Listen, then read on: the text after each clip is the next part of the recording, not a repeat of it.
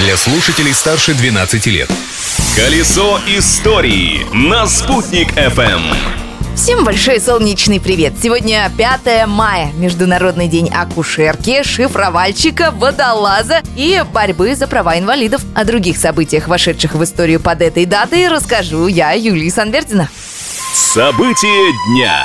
Если вы хотите иметь то, что никогда не имели, вам придется делать то, что никогда не делали. И она так и поступила. Сто лет назад, то есть целый век прошел с того момента. 5 мая 1921 года в Париже состоялась презентация духов «Шанель номер 5». Есть у этой истории и русский след. Парфюмер Эрнест Бо, совместно с которым мадемуазель Коко Шанель придумала легендарный аромат, был придворным парфюмером царской семьи Романовых.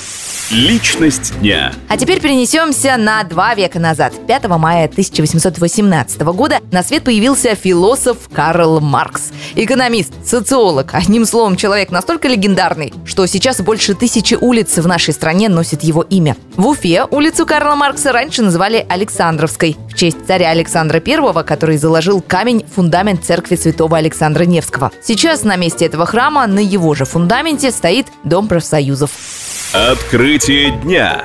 А неподалеку оттуда, на верхней торговой площади столицы, в этот день, в 1935 году, была сдана в эксплуатацию первая в Уфе бензоколонка. Газета «Красная Башкирия» тогда еще написала, что быстро получить бензин теперь могут все автомобили города. События дня.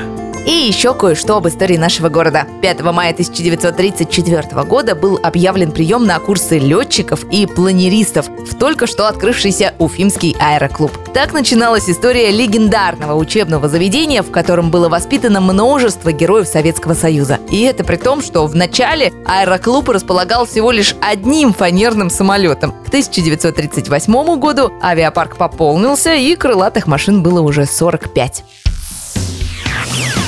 Уже 5 мая на календаре. Как быстро летит время. Не успеем оглянуться, и то, что случилось сегодня, тоже станет частью истории. А так как прошлым нельзя жить, но помнить его необходимо, встретимся завтра и обсудим, чем запомнилось миру 6 мая. Всем пока!